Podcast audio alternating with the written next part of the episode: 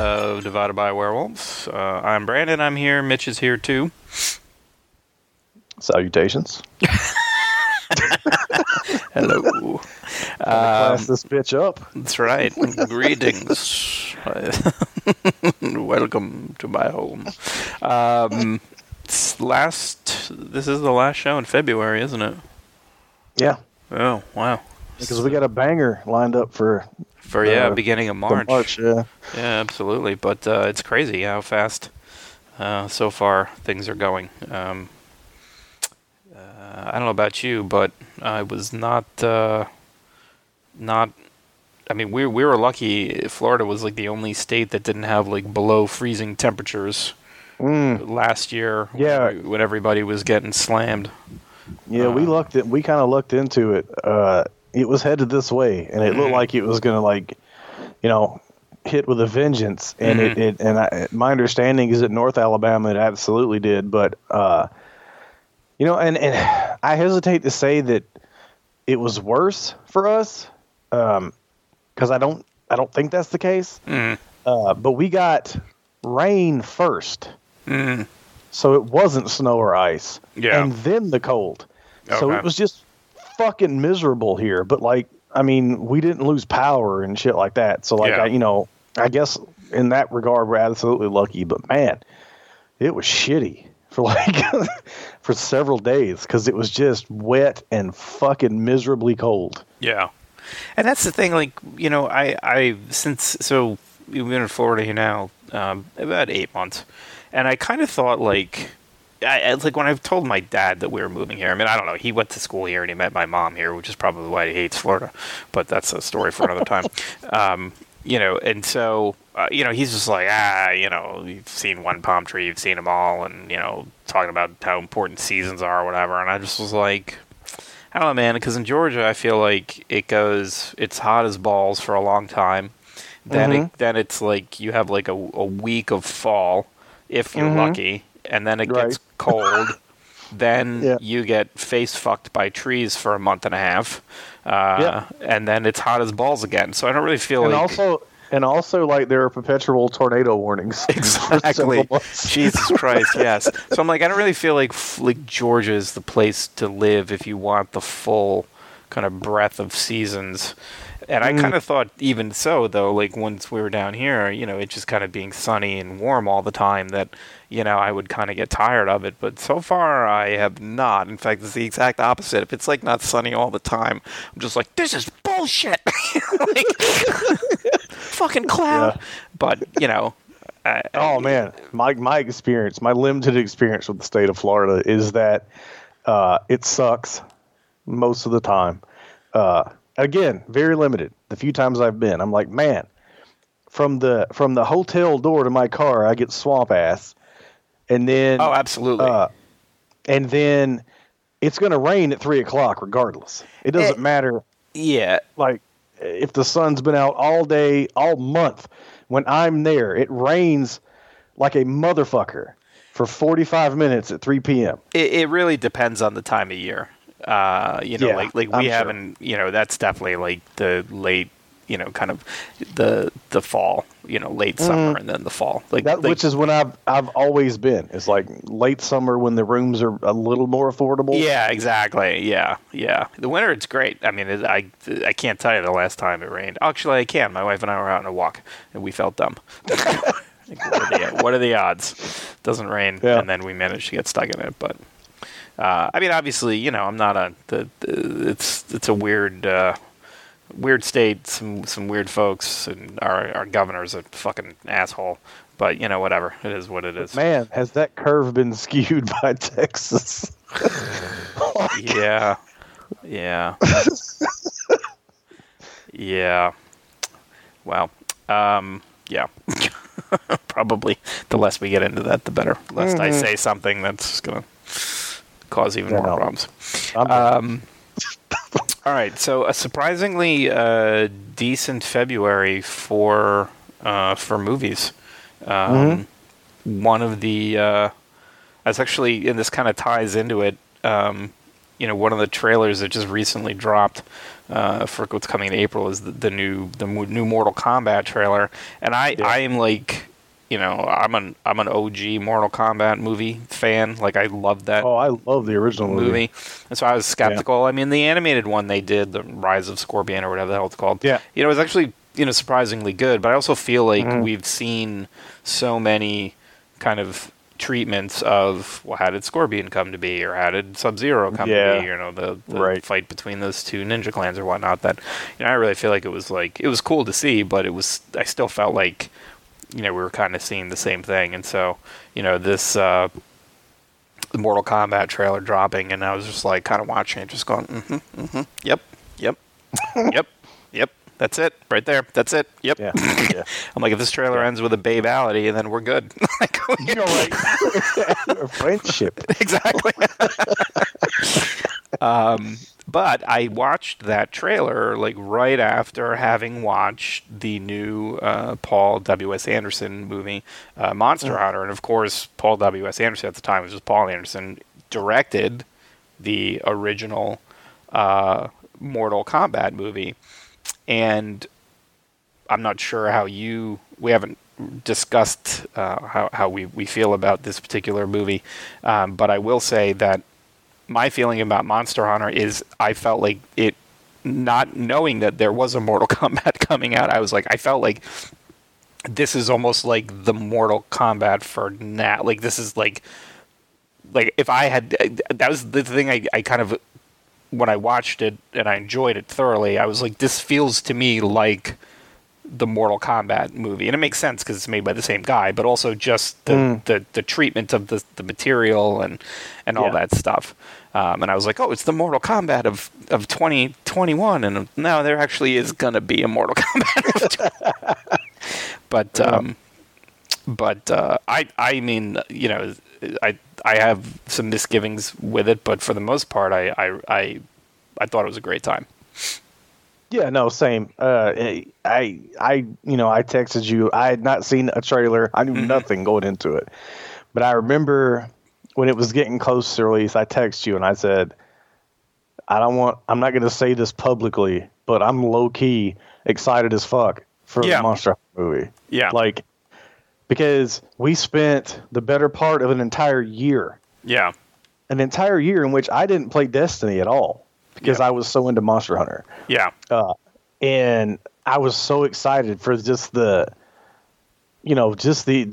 hope that it was going to just give me a little taste of that in movie form. And it did. I think it's a masterclass in misbalanced pacing. Yes, because holy shit, it's a weird. I was like, yeah, it's weird because it has a lot. Okay, so if you've not seen Monster Hunter, you're going to be like, I don't understand what the hell is going on in this movie. Yes, and that's basically going to be the way you feel for the entire movie. Mm-hmm. However, if you've played Monster Hunter, you're going to be like, well, wait a minute, they don't. They're not. There's, you know. They don't. Why, did it take so long to get to Monster Hunter? But also, like, they're not actually like hunting monsters. It's more they're trying to escape a monster. Now that makes it sound like the movie really isn't serving either audience. It's not serving the audience that is kind of going into it, going, well, I don't really know what Monster Hunter is, but I can get it and enjoy it. But also, it's not serving the audience. It's like, I love Monster Hunter and I can't wait to see it on the screen. And I'd say that's probably, there's some truth there, but it still works. It's still an enjoyable film. And I think in large part because, to your point, the time when you're kind of getting to the hunting of the monster, where it's just Milla Jovovich, however you pronounce her last name, and Tony Jaa, they had such great chemistry together. Yeah, and considering the fact that Tony Jaa is playing a character that doesn't speak English and Milla Jovovich is playing a character that doesn't speak his language, the fact that they were able to communicate and the facial expressions and the jokes and all that stuff actually worked really well, and I think that even. And I agree with you that the pacing was kind of messed up, but their chemistry together, where you actually wanted them to succeed, and it definitely helped kind of pull you through. But so the basic plot is that Milla Jovovich plays an Army Ranger, Lieutenant Artemis, who's invested with her squad, kind of investigating the disappearance of this other squad. And they're out in the desert somewhere, and they see this giant storm heading towards them. The storm kind of dust storm, lightning, the whole 9 yards, kind of overtakes them, and then flips their vehicles. And when they kind of come to, they're in the desert, and they're like, "Well, this is weird. We can't get anybody on the comms, but you know, who knows?" And then they start seeing giant skeletons, and then they see Tony Jaa, who's like shooting a gas arrow at them, trying to tell them to move. And then, of course, the monsters attack. And ultimately, she ends up teaming up with Tony Jaa to take out a Rathalos, or at least escape. No, Diabolos. Diabolos. I thought it was, that was a Rathalos, and they were going after Diabolos at the later part of the movie. No, Diabolos is the whole first hour of the movie. That's right. That's right. And then the Rathalos is at the end. Yep. Yeah, Rathalos at the end. Yeah. Yeah, and so meanwhile, you know, you've got. Ron Perlman, who plays the admiral or the general, or whatever, the admiral, and then he's got ship person, whatever his name was. The admiral. Yeah, the admiral. And then you've got the ship full of other monster hunters and your token Palico, and so you know there's kind of what I would have envisioned as a monster hunter movie is different than what this movie is. It's exactly that. It's exactly that. Yeah. It's like I understand. Like the fact that they're doing like this time travel, not necessarily time travel, this is dimension travel kind of thing with the idea, right? Got it. But it's like you spend so much time, in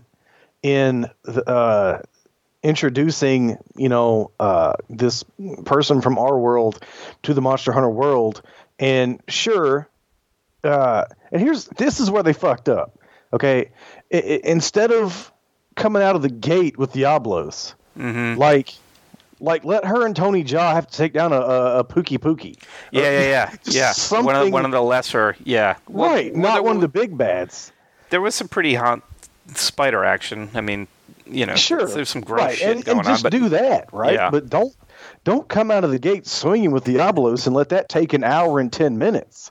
Yeah, which not that Diabolos doesn't deserve that time, but like. Start off light, then move us to, don't take an hour and 10 minutes of an hour and a 45-minute movie and then try to cram everything else into 35 minutes and don't let it become Monster Hunter for the last 35. Well, and that's the thing too, is so if you've played Monster Hunter, then you know that Monster Hunter is all about, it's the preparation and then the tracking. Yes. Because the actual fighting, if you haven't prepared correctly, it's going to be over fairly quickly, and not in your favor. I mean, if you haven't, if you don't have the right everything, if potion, you forget to eat before you go, if you don't have, healing potions or poisons or any of that stuff, then. You're basically fucked. But then also you've got to track this monster and then deal with other threats as you're dealing with this monster. But then kind of the biggest part is when you get to the point where you've tracked this thing to its lair. That tension of trying to either get it in a position where you can stun it and capture it, or you can kill it. You don't want to try to wake it up. So that's kind of the stuff that I felt was missing. Is that the movie? The title Monster Hunter. It's like you are hunting monsters, and they're not necessarily hunting you. They'll just fuck you up if they find you in their house. If you're in their way, in their region or whatever. Right? Yeah. Whereas this movie definitely felt more like they were being kind of hunted by. The Diabolos or whatever, and then the dealing with the Rathalos, and they definitely ended the movie in a way that's like they want to have a second one, and you kind of go, well, is that going to then be like the actual there are a bunch of monsters and we are going to go after them? That was that was my takeaway from it. I guess that was Nergigante. And I think they definitely set this up to be like a series, and much in the way that he did Resident Evil. I will say I felt like this was way more of a Monster Hunter movie than his Resident Evil movies or Resident Evil movies. Yeah, and I've never seen any of the Resident Evil movies, mostly because I'm just it's just not my thing, the series. Yeah, so to be able to I hold that franchise in high regard as far as video games, and while he took ideas from them, his movies, I won't say they're bad movies. I will say that they are not the movie representation of Resident Evil that I would have wanted. Mm-hmm. You know, he takes ideas but then goes off and does his own thing. I think they're better movies if they're not called Resident Evil, basically. Yeah. If they're another, like, just a regular, you know, movie, zombie movie franchise, I think they work a lot better than calling them Resident Evil. Mm-hmm. And I worried about that with Monster Hunter. But I don't think that's the case based off this first one. Like, I think he kind of, like I said, the pacing was a bit off, but if he's attempting to set up this universe or this bigger kind of, you know, multi-film franchise, then I think that he definitely hits the notes that I expected. And again, I've never played any one before, you know, Monster Hunter World, which was kind of criticized a little bit by the hardcore, you know, fans of the series before, but it also ended up being the highest selling Monster Hunter like ever. Well, it's way more accessible, and even then there's still, like, you know, a fair amount of time spent not knowing what the fuck you're doing. You know, I think that the difference is, you know, in the previous games, I mean, you would have to, like, you know, hit a monster with, like, a dye beetle or something and actually, like, right, you know, like track it and stuff like that. Whereas here, it's, I mean, there's some of that involved, you know, by finding the prints and stuff in the world, but it is easier to kind of come across something that you're looking for. But in terms of, like, actually, like, modeling the monsters themselves, I mean, they did a great job. They captured, nailed it.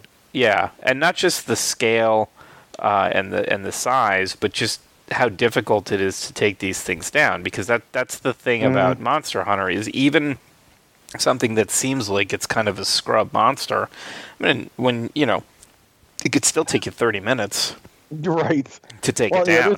The other thing I really liked that they did was he kind of really showed what it was like to be on a hunt. Yeah, like mounting monsters and them trying to buck you off and you know, all the things and then the weapons. I like that they highlighted a lot of the weapons.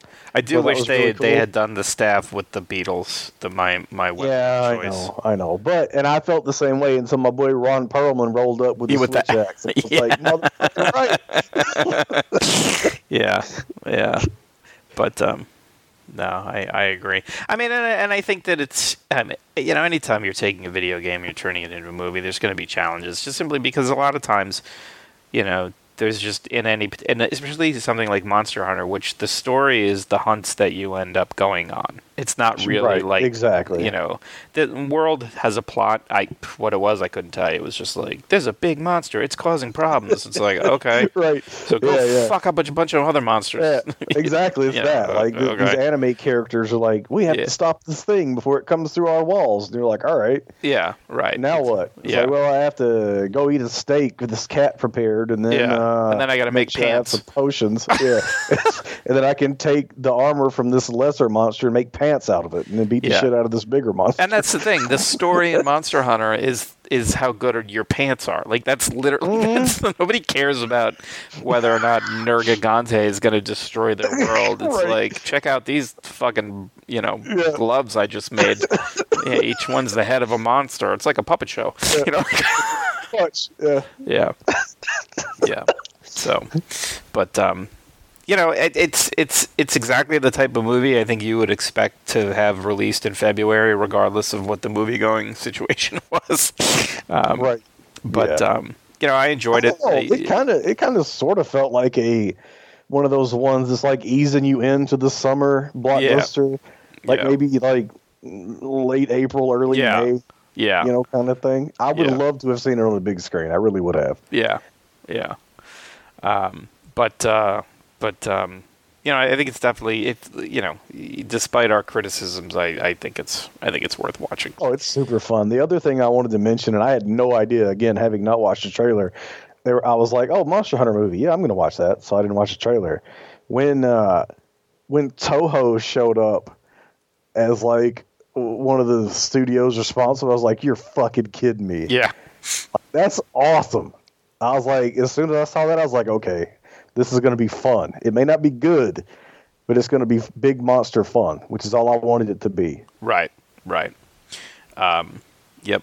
And you can currently watch it. It's a $20 rental at all the streaming places that you can stream things. I'm not sure I did not cancel my 4K Blu-ray pre-order. Yeah, I don't know when that is. When March 3rd, March 2nd, next week. I don't know. So you don't want to wait at all. Okay, so the next movie is probably less fun. I guess. Yeah. But still pretty damn good. And that is Saint Maud. So Saint Maud is written and directed by Rose Glass and focuses on a very pious nurse named Maud, who's like a kind of an in-home caretaker for like a hospice nurse. Yeah, this woman Amanda played by Jennifer Ehle, E-H-L-E, and then Maud, fantastically portrayed by, her name is, I'm probably going to get this wrong, Morfydd, Morfydd? Yeah. Clark. She was in Crawl as Beth, who I believe is the main actress's sister? Her sister. Yeah. So anyway, Maud is an in-home nurse, very very pious, very religious for Amanda. Amanda currently has what appears to be some sort of kind of late-stage cancer, is in a wheelchair.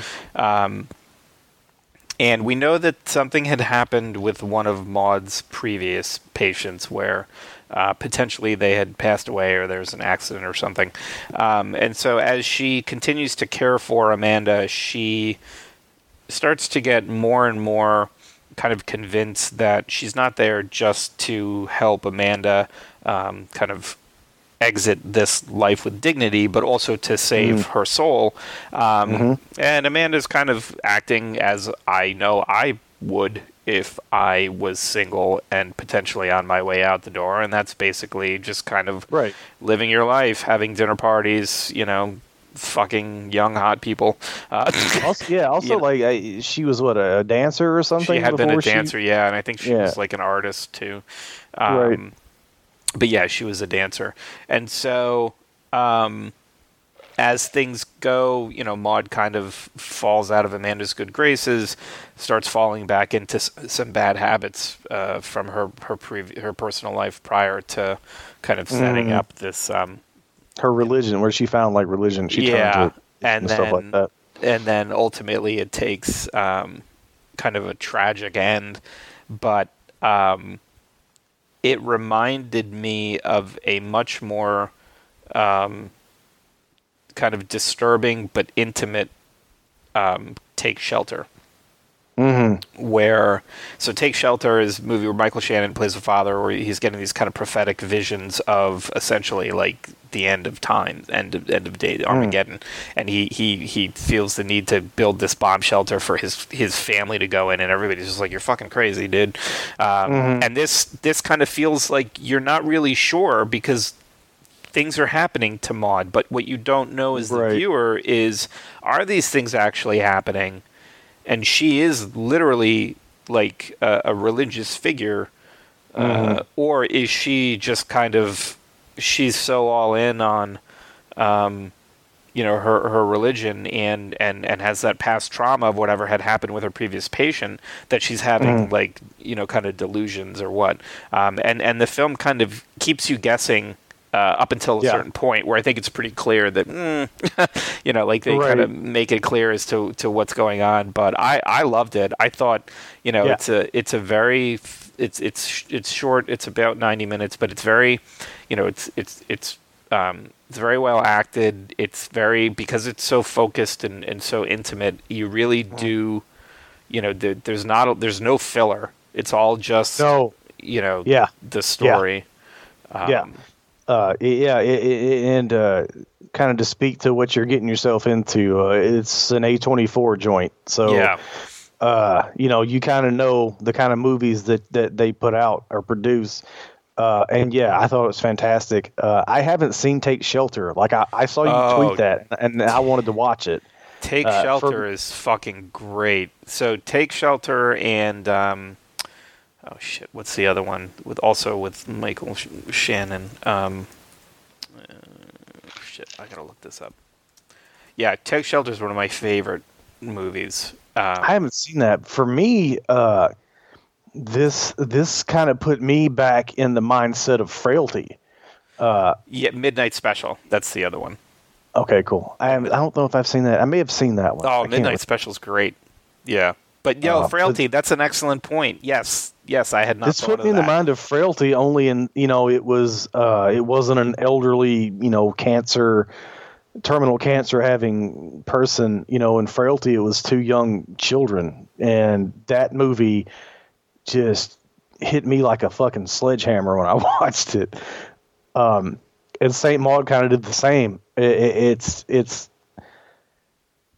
so well made. But man, is it fucking bleak. Yeah, it absolutely is. And the thing is, you know, it's one of those things where Maud, the actress that plays Maud, I mean, she's all the way in on it. Like I think, and that's kind of what sells it, is that this isn't a situation where, I mean, she's not.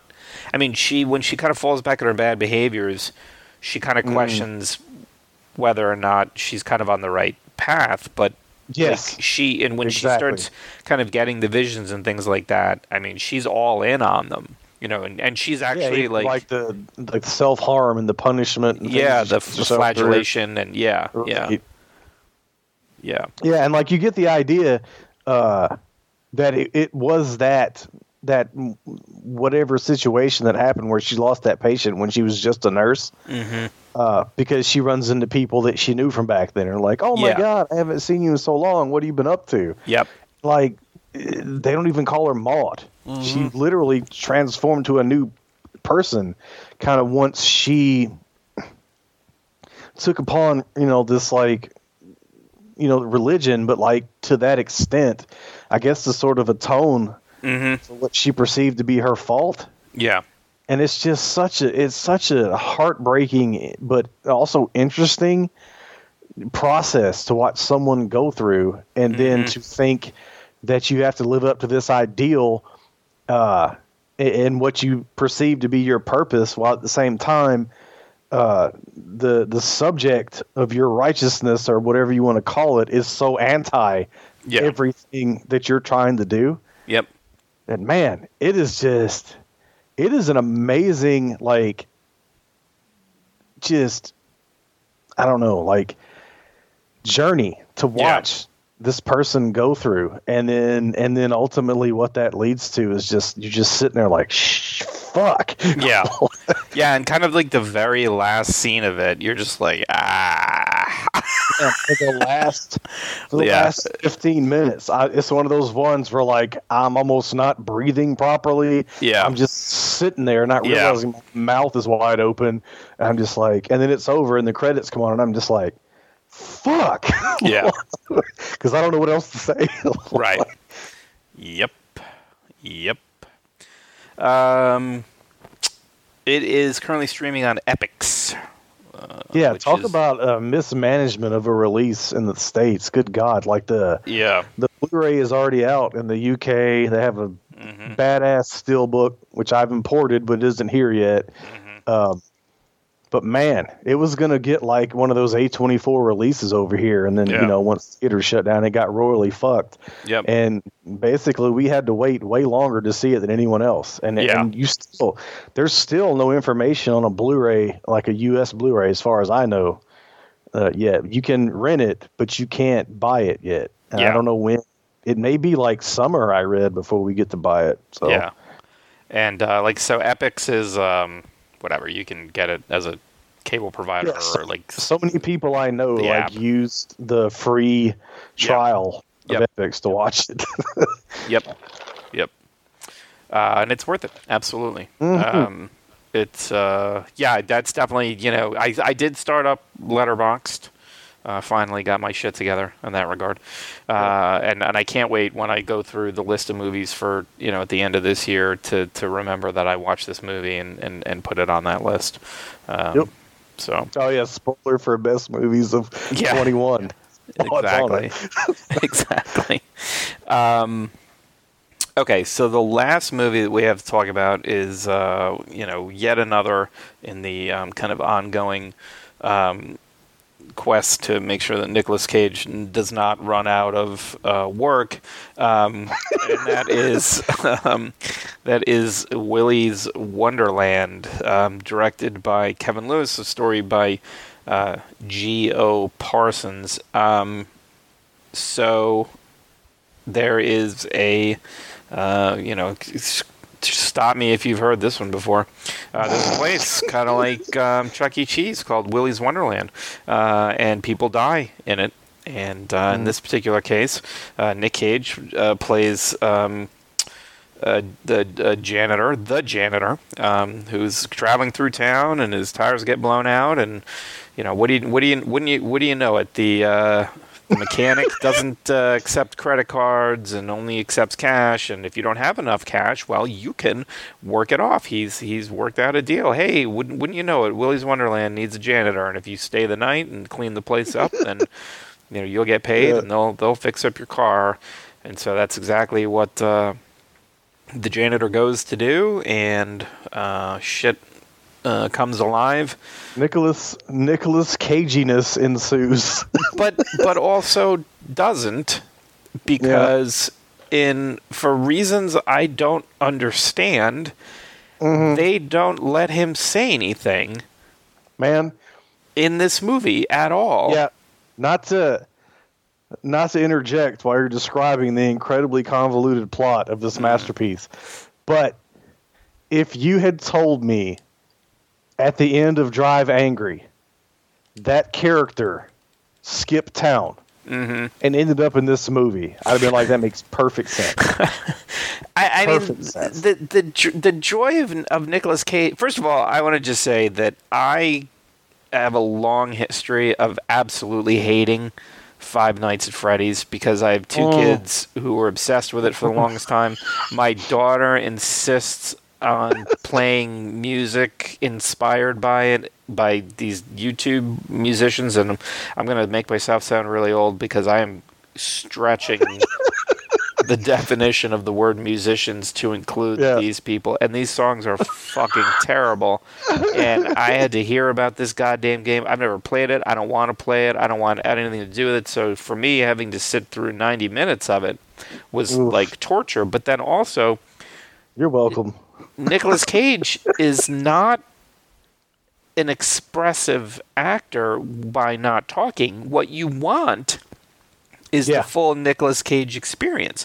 You want the facial expressions, you want the voice, you want the mannerisms, you want you want all of it. And he was trying to play this like strong silent type who for some reason had an alarm that a rigorous break routine, so that he would go and drink soda and required his energy drinks and fuck a pinball machine apparently. And pinball. This is my favorite part. Yeah. It was even in the middle of fighting one of the animatronics that were possessed by the serial killers. Yeah. Which, spoiler alert, is what's happening. Yeah.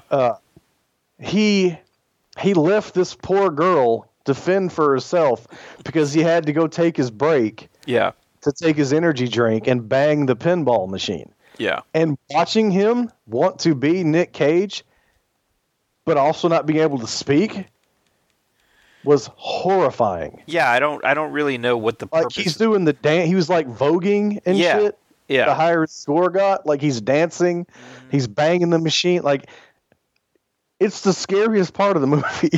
And it just felt to me like, I mean, you know, it just felt to me like they just were like, oh, let's just get Nicolas Cage. But they didn't really understand like what it is people like about watching movies with Nicolas Cage in it. So they just were like, well, let's just. You're me, but yeah. Yeah, let's just get him in here and then whatever. Yeah. Well, it reminds me very much of the story that my friend Mikey told me, because he knew Adam Wingard before he was famous. Mm.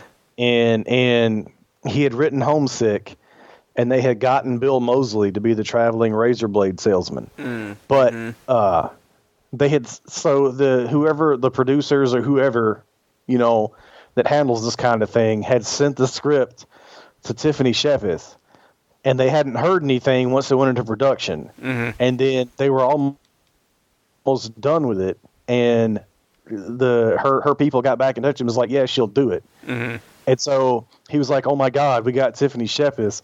So he wrote in this nonsense scene, mm-hmm, just because he knew like she would get topless in a movie. They wrote this scene in where she shows up. It makes no sense. She's on the couch, and then the next thing you know, like, she's bathing in blood with no shirt on. Yeah. And it's like, yeah, I just knew she'd get naked, and I wanted it to be in the movie. And it's like, it's exactly that. It's like, well, they wrote the janitor, and it's like, well, he's going to be this hard-edged kind of badass guy, right, who has weird kind of kinks or quirks or whatever. But, you know, he's gonna be really good at cleaning and really good at beating the shit out of everything. Right. Maybe Nicolas Cage would do it, but probably not. Right. And then he did, and they were like, "Holy shit!" Right. Now what? They didn't write the nude scene. They just left it. Right. But, yeah. Go ahead. Yeah. Be a silent guy who can clean really well and beat the shit out of stuff. Right.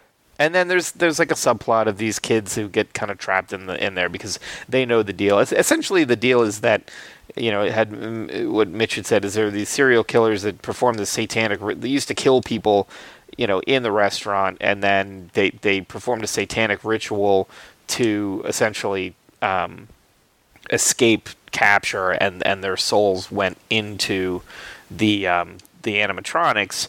And they started getting out and killing people in the town. So the town essentially made a deal with them to say, hey, we'll bring people to you, and then just stay in Willy's Wonderland. Just stop killing our kids and our townspeople. Exactly. Yeah. We'll bring people to you.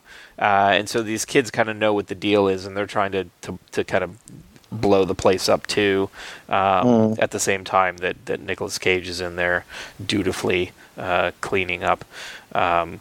So, I mean, I wouldn't, you know, if I guess if you're like a huge Five Nights at Freddy's fan or whatever, or just like the world's biggest Nicolas Cage movie, and it just would kill you to not see everything that he's done, then sure, by all means.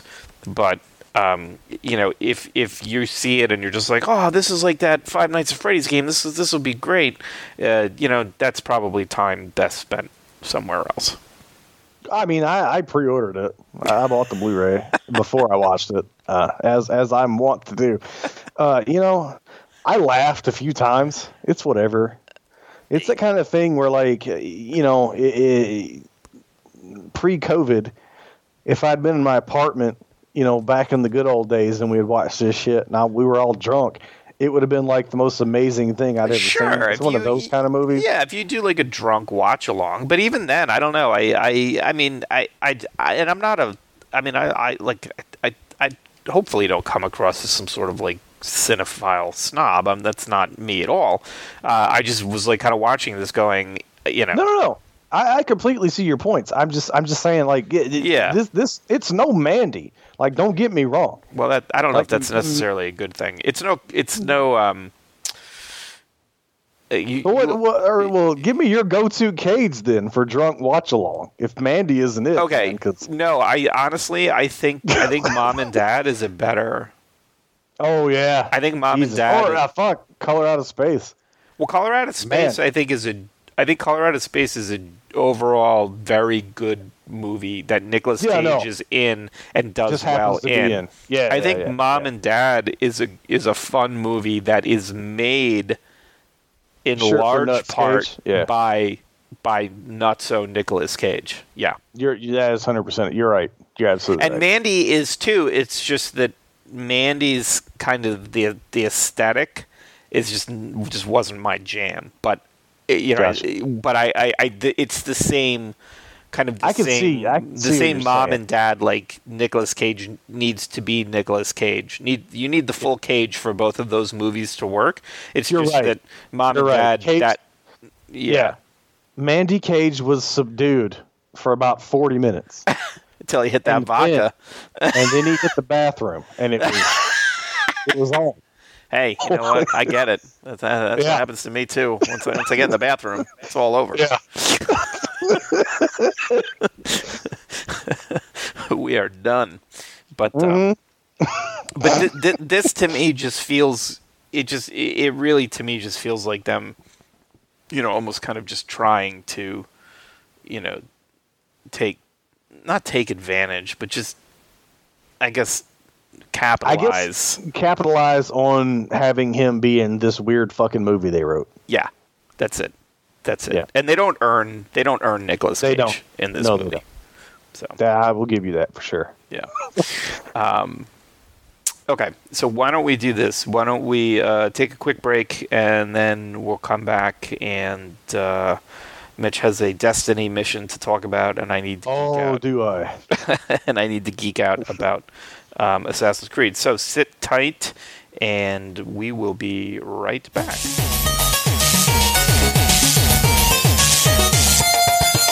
Okay, and we're back. One thing I forgot to mention, Willy's Wonderland is currently a $20 rental at all the places that you can rent your...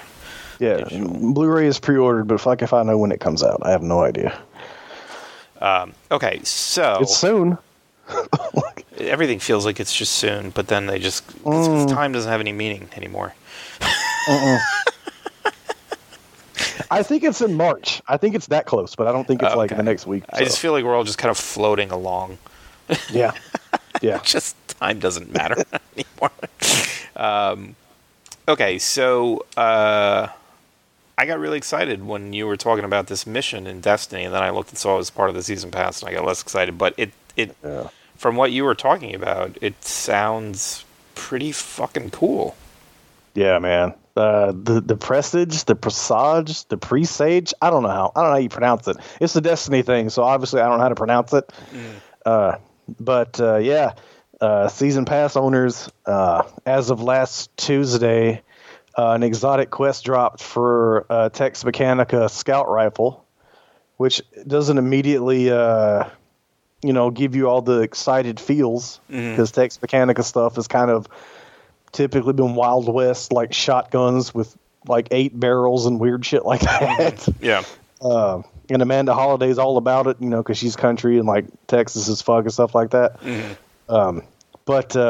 It dropped, and the quest starts in the arms dealer, which is one of my favorite strikes in the game, which means I never get to play it because I always play the bullshit strikes on my weekly strikes from a gear. But it starts off at the beginning, and there's this room full of Cabal, and you kill the Cabal, and you get your ghost, and it flips the switch, and it opens the door at the end of the room, and then you proceed.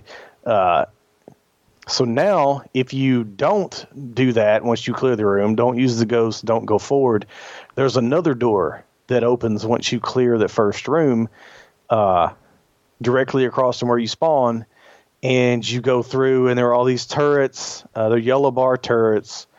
You clear the room, you go outside, and it's actually a story mission from the Red War campaign. Where you had to go and like steal this guy's ship, this Cabal commander's ship. Oh yeah, I remember. Yeah, so it takes you out there, and there's these platforms. There's a hangar, and then these platforms, and on the one platform there's a ship. The ship isn't there. You kill this boss, and then when you go onto the platform where the ship was before, and there's a crate, and you go over there, and there's a distress beacon in there. And so you pick up the distress beacon, you take it back to Zavala, and he was like, I need you to investigate this. There's some fuckery here. And so you go to this abandoned this Cabal ship that disappeared and was abandoned, and thought kind of like, and I said this, it's like Destiny 2 Event Horizon. This Cabal ship disappeared, and then all of a sudden there's a distress beacon from it, and so you go to check it out, and it's enshrouded in this like kind of cloud, for lack of a better term, of darkness, and that's why it was missing. And so you kind of get there, and the way it starts is you land at the door, the hangar door, and it's locked. And so there's a jump puzzle at the beginning, and you jump around the outside of it until you find like a hatch and go inside. And from there, it is like Bungie, like at their bungiest. It is hitting on all cylinders. It's like telling like the lore and the story of what's going on. You have no clue. Yeah. But the sound cues, the sound design, the level design when you're going through this ship that was kind of lost, it's superb. Yeah. You hear you're working your way through vents and hidden doors and shit, and the sound. There's so many like these like guttural growls and screams and like these sounds happening. And then, of course it's Destiny, so it's mechanics based. So you end up having to find switches, and these switches open doors, and these doors have these, cause there's these like certain doors you can't go through cause there's just white shit that damages you if you go into it. But there are these spores. You shoot the spores, they give you a buff. You go through the door, the white stuff, to the next part. And then there's like fuses that have to be shot. There's a fucking Star Wars episode 4 of Star Wars room nod. It's just the most fun you could have. It's everything I love about Destiny, but it's not so hard that you can't do it. Right. Well, you can probably do it. I doubt I could do it. Probably would get rinsed. Well, no. So, and the other thing is, like, for as much as it's exploration, there are obviously, like, combat scenarios. There's only like 3 major combat scenarios that you have to fight through. And like I said, I did it solo the first time I did it. And then last Friday I went through it again with Angela and Sean, and it's so fucking cool, man. And like if you're a nerd like me, once you finish the mission, you go straight to YouTube to find somebody who read all the lore and all that shit and explained it, and that made it so much cooler because I did that. Right. And it brings in, it explains to you the Guardian who sent out the distress beacon, the spiders involved, and then it's Scorn, the Scorner who were in the ship. That's who you fight. Oh, okay.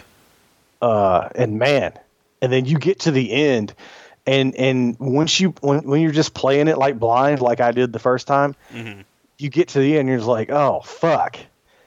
Because, it's a Guardian, right? So you're there to look for this Guardian, and once you see what happened, you're just like, fuck. Right.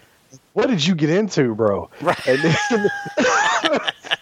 But then once you, like, listen to somebody who's way smarter than me, like, go into the lore and stuff, it is heartbreaking. Yeah. If you're as into this shit as I am, like the whole Guardians and Destiny and shit like that, man, it's... I tweeted this, and I stand by it. I think I've been playing Destiny, just Destiny, not D2, since the alpha. Yeah. And I think this is probably my favorite thing. Wow. In all of Destiny. Like this or the Crota raid. Like they're both up there for me, and my favorite experiences in all of Destiny. And then... you get that scout rifle, and that scout rifle's actually a lot of fucking fun, which I didn't expect. Yeah, a lot of times, the you know, so you kind of go into some of these exotic missions thinking, oh, I'm going to get an exotic out of it. It's going to be awesome. And it's like the exotic is okay, but the mission that you did to get the exotic is actually like just better than the weapon itself. Yes. Yeah. And I expected that from this, to be honest, because I was like, I don't like Tex Mechanica stuff. You know, it's whatever. Like, I'm fine with bolt action rifles and shit if I'm playing something like Call of Juarez or some bullshit. Right. But if I'm playing fucking Destiny, like, I want some futuristic alien shit. Right. But man, like, the damage this gun does and just the way it feels, like, it makes you want to use scout rifles again. And it's been a long time since I've been excited about a scout rifle in Destiny. Yeah, I actually like scout rifles quite a bit. I do too, because you get the range, but also like you don't get the range of a sniper, but you get range plus damage. Right. And that's the kind of difference. Like, that's the thing. They're better than auto rifles because you got distance. Yeah. Yeah. I mean, if I could get a good like a semi-automatic scout rifle, or like. Mm-hmm. I got a couple of scout rifles that had like the Dragonfly on them. Fuck yeah, man! Like I had one of my favorite weapons was an automatic scout with Dragonfly on it, and I can't tell you how many kind of bounties and shit I did with that goddamn gun. I mean, I loved that gun. Deadman's Tail. It doesn't have Dragonfly, but the exotic perk is if you chain headshots, you can stack it up to 5, and then any precision shot that you do does like 5 times damage. It's a beast. Yeah. Wow, that does sound good. Yeah, I mean, it's one of those things that it's like it's really cool to hear. On the one hand, it's like you want to give the folks that are doing the season pass, stuff like this, to have a reason to do it. Yes, but it's also I think it kind of like you get people who, maybe they don't get to see this kind of stuff. And then they're not as into it on the season pass. Like, I don't know if I would, I mean, my problem is if I get into the season pass, I feel like I have to do everything and I just don't, know if I want to go do all the other stuff just for like one mission, so to speak, or I feel like I'm behind and I can't, like I'm not going to like be able to, be at the right level or whatever. 100% get that, because I've never stopped playing. Yeah. If I ever did stop, I completely could see that point. To that, I will say this season, more so than any season before it, I think they've kind of, this season, they always say we're listening, we're doing these things, we're trying to, we're listening to everybody and this, that, and the other. This season, for more than any other, kind of feels like that is the case. Yeah. It's not all on bounties to progress. They have challenges, what they call challenges, which are things that you do just by playing the game. And that's all I've ever wanted. Just let me play the game. Yeah. Because I'm going to play it. Like, I play it almost every day. Right. So that's all I've wanted. Don't make me do bounties to get all of my stuff, my reward for buying the season pass. Give me other opportunity. Right. And this is the first time I feel like they've really done that. Right. Right. Yeah. No, I get it. I mean, I keep going, well, I should go back and do it, but then I just start doing other stuff and I liked the Beyond Light and the story stuff, but then I just felt like I was just doing the same thing. Just, all right, I got to go. No, it was 100%. It was kill X number of this or kill X number of that, and I just got to the point where I'm like, I don't really know. Keep doing these hunts, whatever they're called. Fucking yeah. No, I know. Trust me, I know, because you get burnt out on it doing it on one character. I have 3. Yeah. Previously, I had 6, and I'm still doing all of this shit on all of them. So thank God for cross save. For cross save. Freed up so much of my time. Well, let's see. I had said when I was streaming Assassin's Creed, maybe it was like a week and a half. I don't know. It's like I'm. It's old. It's this is the only game I ever play, so I kind of forget how much time I've spent doing it. But it was, I don't know, a week and a half ago, and I said that, you know, based on where we were and how much time we still had left, if most likely it would be around, I would be at the 130 hour mark, and I'm now at like 135, and I'm not done yet. Now, admittedly, I'm doing everything, but you know, when I kind of had talked about this before, you know, I had said that one of the things I liked about it is how, you know, how Eivor just didn't give a shit about the Isu stuff, and but yet, you know, it was kind of like a mid-tier game for me. Well, you know, the story has since kind of really ramped up, and I think it's hilarious because, you know, my original statement is true, is that Eivor doesn't give a shit about the Isu stuff, but this is the most Isu-forward Assassin's Creed game that there's been in a long time. Like, you cannot escape this shit, and it's fucking great because there's like some twists that kind of happen in the story because, you know, don't forget, like, you know, if you've never played an Assassin's Creed game, so there's essentially two main characters. There's the character that you are, whose genetic memory you are reliving, in this case Eivor, but then there's also the person who's going into the Animus. In the case of Odyssey, in this game, it's a woman named Layla.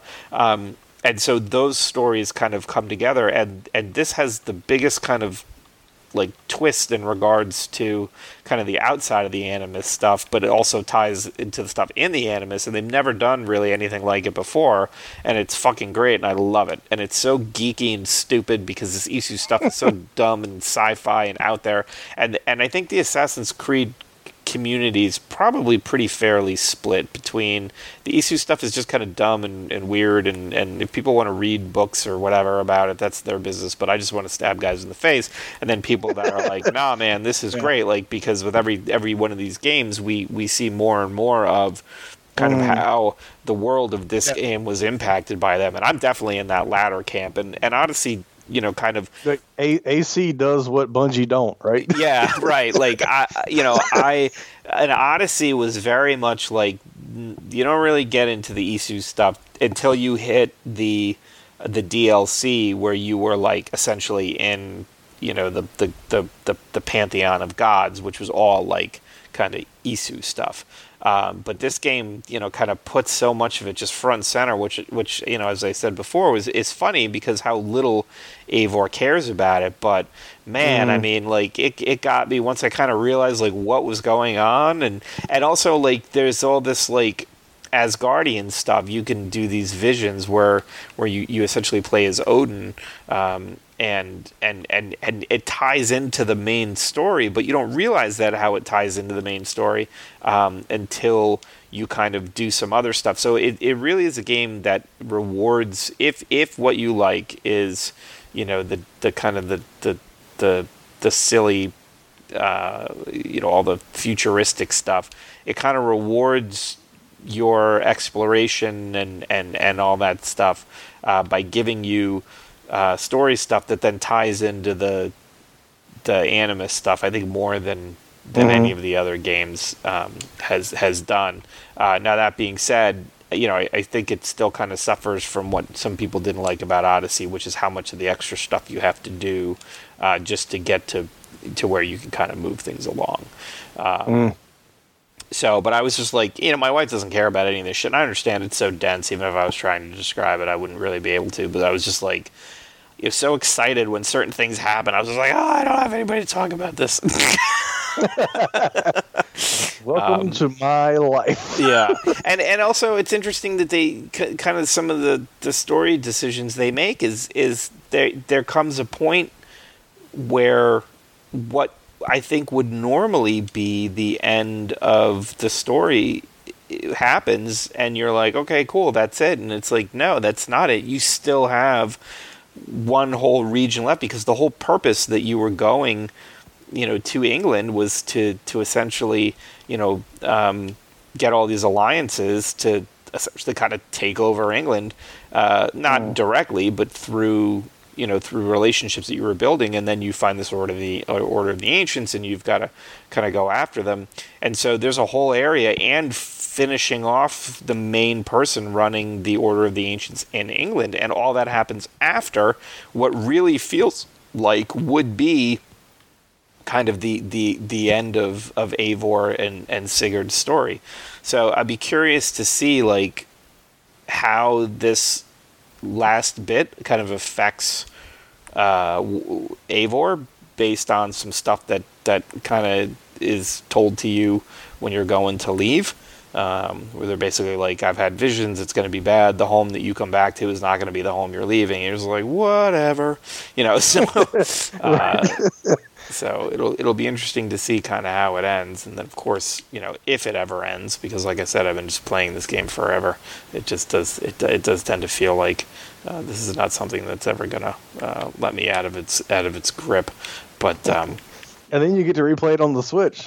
No, I actually thought to myself once, I was like, you know, if they re-released Odyssey on the Switch, I was like, no, I mean, as much as I love it, it's such a long game, and there's just other stuff I think I'd rather, you know, it's like, if I do that, then what am I not playing, right? Right, so, right. Well, in your defense, you know, there wasn't a lot of new stuff, you know, thanks to the state of the world, so it made sense to replay things you loved on a different console last year or whatever, but yeah. Yeah. But I have Hitman 3 on deck after this, and then I did... Oh, I can't wait for that. That's one of my favorite things. As much as I love watching you play Assassin's Creed, like, watching you stream Hitman, I love. Yeah. I'm not going to play it, but I love those games. Yeah, I'm looking forward to it, and then I did get my copy of Werewolf the Apocalypse, so I think just kind of a trashy... you know, action RPG is kind of exactly the type of palate cleanser, so to speak, that I'll need. And then, I mean, I still have Tony Hawk that I got for Christmas. I got to futz around with that at some point. And then I really want to play the Falconeer on Game Pass. And then you were texting me about how scared you were from the Medium. So. Maybe not do the Medium. As a follow-up to last episode, if you listen to me go on and on about the Medium, oh my God, there's still no combat, but holy shit, the introduction of this character who is straight the fuck out of Pan's Labyrinth, or like that dinner scene in Hellboy 2. Jesus Christ, did that game get fucking terrifying? Okay, so in a way that I wasn't prepared for. I was like, oh, this is okay, I get it, there's like a couple of jump scares, creepy stuff, solve the puzzle, yada yada yada, and I'm like, I got this. And then I was sitting there playing it, dude, I swear to God, it was like Sunday at like 4 p.m. I'm playing it, and I was like, nope. I need to play this earlier when I'm sure the sun isn't going to go down or like go behind the cloud. Like, fuck this. Like, oh, so yeah. What hope do I have if that's what you're saying? The scare factor for the Medium has gone up exponentially. I still love it, but I don't play it if you don't like scary games. Okay, that's good to know. That's good to know. So I mean, I have a lot on deck, so I'm looking forward to kind of getting to them at some point in the future. All right, yeah. So as Mitch alluded to at the beginning of the show, next episode we're gonna have a couple new movies, some screeners that we got that we're looking forward to. Talking about, and then of course, hopefully by this month is stupid. Between like my birthday last week and next month, we're gonna get the Snyder Cut. We're gonna get Godzilla vs. Kong and Mortal Kombat. So like, man, I thought Mortal Kombat was April. I think isn't it? It's like March 18th or something, right? Am I wrong? Maybe it is April. I could have sworn, but maybe not. Let's see here. Because I saw the date and I was like, holy shit, like April 16th. Oh, April. Okay. Yeah. Well, fuck. Never mind. So, yeah. Well, anyway, within 2 months. Yeah. But still, those are three like huge things for me, like right here. So I'm excited. Yeah, and I want to see Tom Holland in that movie he's doing for Cherry that he's doing for Apple Plus, Apple TV Plus or something. So something else is coming out straight to Apple Plus that I was like, that looks fucking good, and I was like, oh, I can't watch it. I can't remember what it was, though. Anyway, there's a lot of shit coming out. That's my point. Exactly. And hopefully y'all will be here to listen to us go on and on at length about it. So thank you so much for hanging out. This has been episode 115 of Divided by Werewolves. We appreciate you spending time with us, and we look forward to spending some more time with you in the next 2 weeks. So for myself and Mitch, thank you again. Good night, and have a good day.